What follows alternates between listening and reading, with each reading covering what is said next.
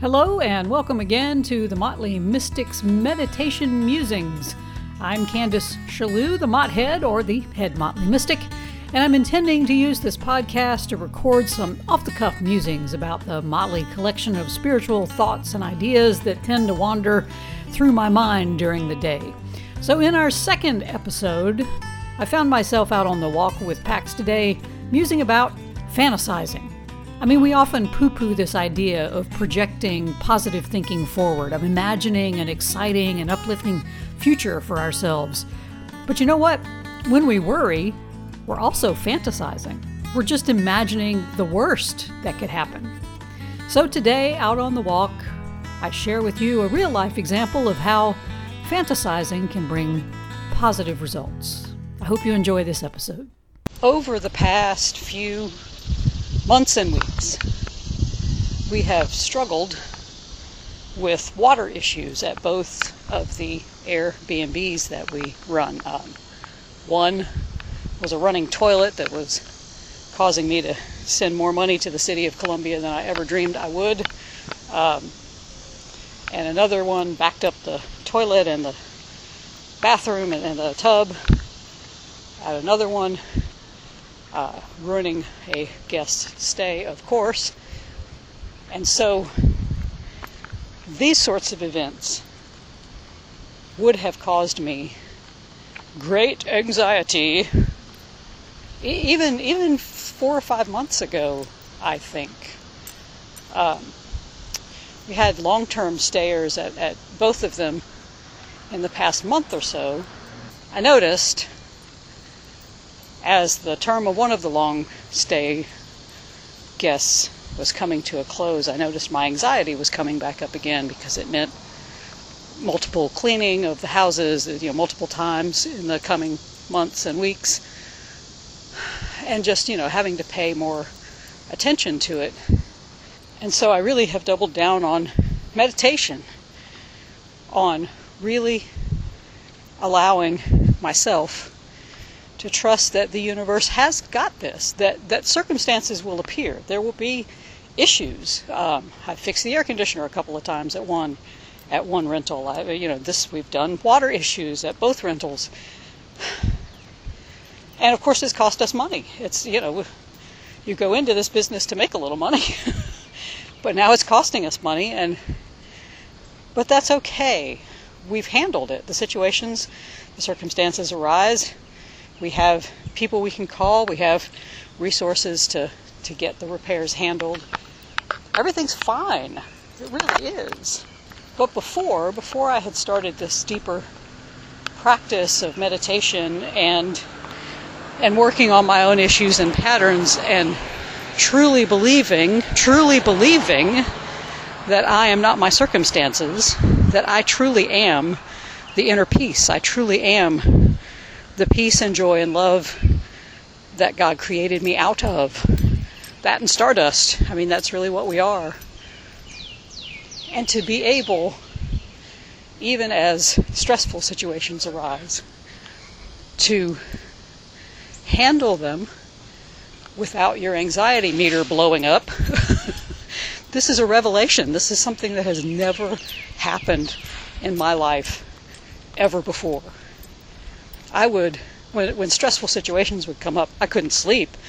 I would be up all night obsessing about it. I would have, I would have conversations in my head about what I was going to say, how I was going to convince people to help me, or, you know, it's kind of silly when I think about it now.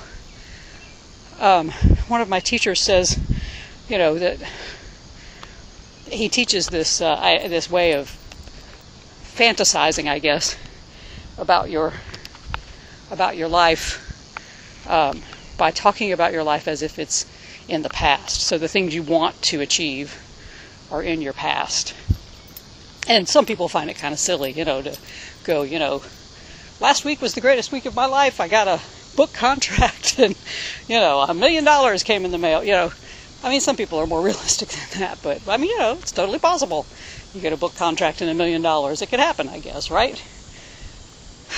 But some people poo poo it because, you know, well, now I'm just fantasizing. Well, you know what? Fear and anxiety are fantasies too. we're just fantasizing in the reverse. We're just fantasizing about all the stuff that could go wrong, all the things that are that are bad in life, all the things that cause us anger and worry and stress.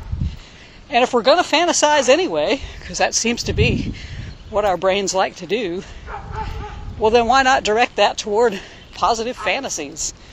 Um, the lesson that I, uh, for today for the from A Course in Miracles was I placed the future in the hands of God.